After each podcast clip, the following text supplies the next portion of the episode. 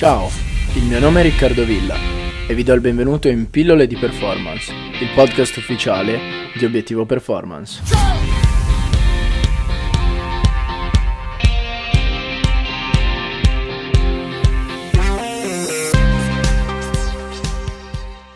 Eccoci ragazzi, bentornati in questo terzo episodio di Pillole di Performance. Ci tengo a darvi nuovamente il benvenuto e vi ringrazio per essere qui ad ascoltarmi. Ok ragazzi, terzo episodio, terzo argomento. Oggi parliamo di warm up, oggi parliamo di riscaldamento ed in particolare nel corso di questo podcast andremo a vedere i benefici che un buon riscaldamento può avere sul nostro atleta, andremo ad analizzare il metodo RAMP creato da Ian Jeffries e a fine podcast vi darò dei consigli per la corretta strutturazione del riscaldamento. Ma non perdiamoci in chiacchiere partiamo subito. Come sappiamo, il riscaldamento è una parte fondamentale della nostra preparazione fisica e della preparazione fisica dei nostri atleti, ovviamente. 10 minuti, ragazzi, 15 minuti di riscaldamento potrebbero fare veramente la differenza in termini prestativi e preventivi. Quindi sappiamo che il riscaldamento aumenta sicuramente la performance del nostro atleta e riduce l'incidenza ehm, di eh, alcuni infortuni. Ma vediamo quali sono i principali benefici che un buon riscaldamento può dare in termini di performance. Li vediamo veramente in breve e sono ad esempio un aumento del flusso sanguigno eh, nei nostri muscoli e quindi un relativo riscaldamento corporeo, vi è un aumento del metabolismo, sia aerobico che anaerobico, vi è un miglioramento della coordinazione muscolare, del tempo di reazione e in particolare c'è un incremento anche dell'arousal, ovvero quello stato mentale di eh, eccitazione, quindi di um, motivazione. Quindi il nostro atleta si prepara mentalmente anche a ciò che verrà dopo. Ok?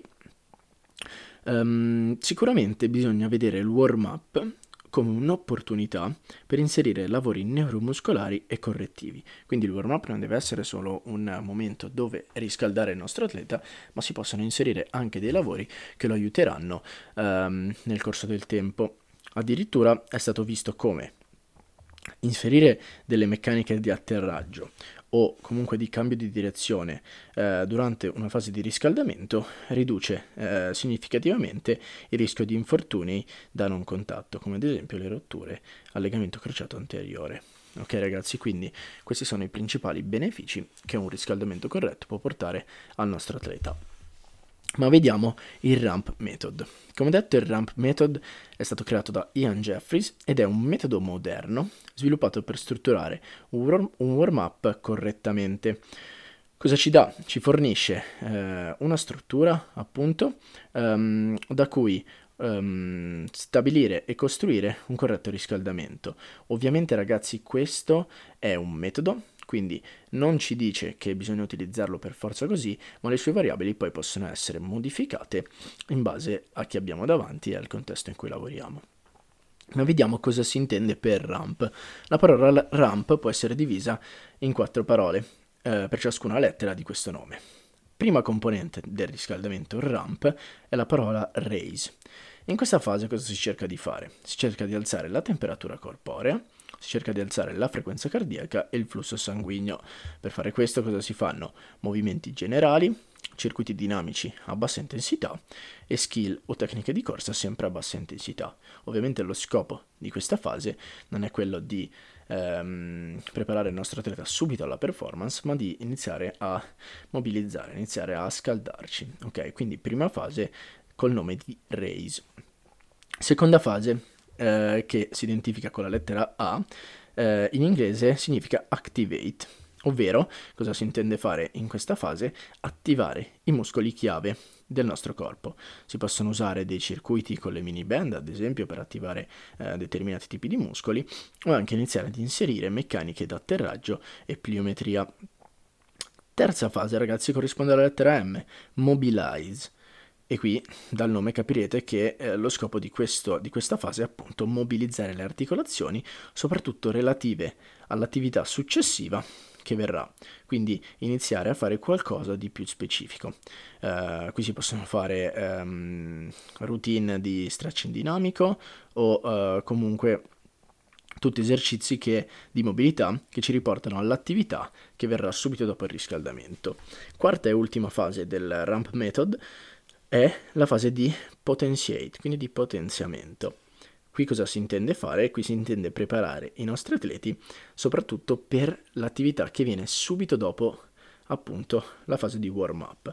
Quindi se io avrò uh, degli sprint da poter fare subito dopo il riscaldamento, la fase di uh, appunto potentiate andrò a fare dei lavori tipo di accelerazione o comunque di meccanica di sprint per andare appunto a preparare il nostro atleta a ciò che verrà dopo. Quindi in questa fase si possono inserire accelerazioni, sprint, cambi di direzione, ehm, pliometria ad alta intensità o comunque tutto ciò che ci permette di arrivare alla fase successiva in maniera totalmente preparata.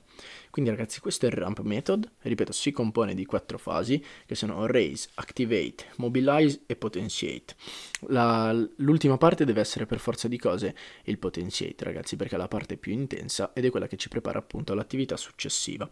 Chiaramente come ho già detto in questo podcast questo è un metodo che ci dà una struttura che però non deve essere per forza quella può essere variata in base al, um, al, nostro, al nostro allenamento, a chi abbiamo davanti e al nostro ambiente in cui lavoriamo. Ora ragazzi, abbiamo analizzato nello specifico quella che può essere una buona struttura di riscaldamento.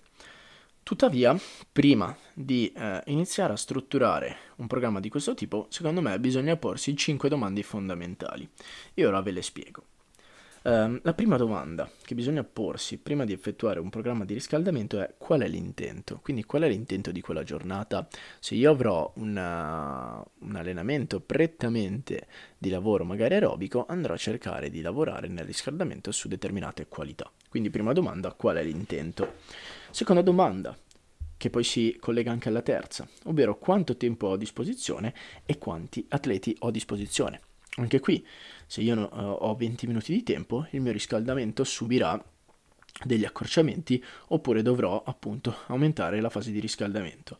Il tempo di riscaldamento va valutato anche in base al lavoro che verrà successivamente, quindi se io ho bisogno di eh, lavorare di più nel riscaldamento per prepararci di più agli sprint, il tempo di eh, warm up ovviamente si allungherà. Ora ragazzi il tempo a disposizione può aumentare anche in base alla situazione meteorologica, ovvero se mi sto allenando in inverno, chiaramente darò più importanza ad un warm up in quanto devo scaldare di più i nostri muscoli. Quarta domanda, qual è l'equipaggiamento? Quindi anche qui se io ho a disposizione determinate cose, eh, svilupperò un riscaldamento in una determinata maniera, ok? Quindi tutto deve essere sviluppato in base a ciò che ho a disposizione. E secondo me, quinta e ultima domanda fondamentale è qual è la prima attività post riscaldamento. Il mio riscaldamento deve essere incentrato a tutto ciò che verrà dopo, quindi io devo riuscire a preparare il mio atleta, far arrivare il mio atleta a fine riscaldamento pronto per, la, per l'attività successiva. Se io non porto il mio atleta ad avere una condizione fisica che gli permette di eccellere in ciò che verrà dopo, ho sbagliato il mio warm up. Abbiamo visto le 5 domande da porsi, ok? Um, sicuramente bisogna mh, mm, avere anche delle capacità di gestire le variabili, ok? Quindi queste sono delle linee guida, però se può succedere qualsiasi cosa durante un allenamento, durante il riscaldamento, quindi la capacità del coach è anche quella di saper variare. Ripeto, abbiamo visto queste 5 domande, ora vediamo quali sono le cose secondo me da non fare in un warm up. È molto importante anche questo, ok? Le cose da non fare sono sicuramente 1. Saltare il riscaldamento come ho già detto in precedenza, è troppo fondamentale come eh, parte del nostro programma per quanto eh, aumenta la performance del nostro atleta e riduce sicuramente l'incidenza di spiacevoli infortuni. Eh, altre cose da non fare sono inserire metodiche ad alta intensità, metodiche stressanti prima di non essere ben riscaldati, quindi inserire eh, attività di velocità o di pliometria, cambi di direzione o attività caotiche prima di essere eh, prima di aver eseguito un corretto riscaldamento è un errore che può portare appunto ad infortuni. Ora ragazzi, vi ho parlato un po' di tutto quello che è il warm up, dei suoi benefici, del ramp method, delle domande da porsi prima del, della strutturazione del riscaldamento e delle cose da non fare.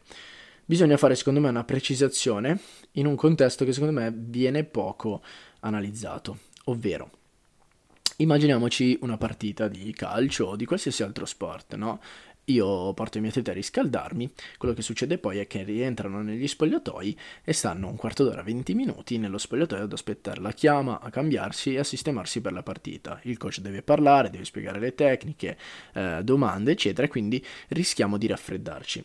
Infatti studi affermano come um, 10-20 minuti di uh, stop dopo un warm up possono riportare anche quasi ai livelli di partenza. Quindi cosa dobbiamo fare?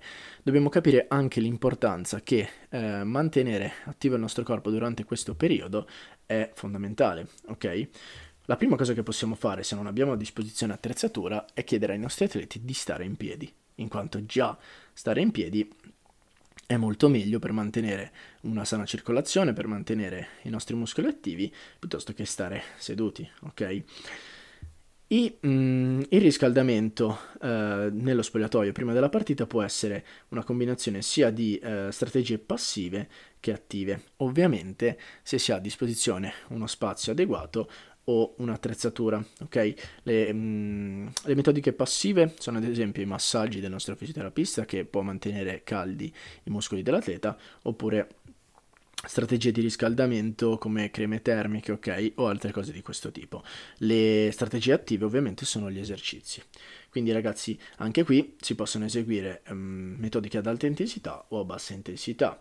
Uh, ad esempio, una metodica ad alta intensità può essere due esercizi, un counter movement jump e 5-10 metri di sprint.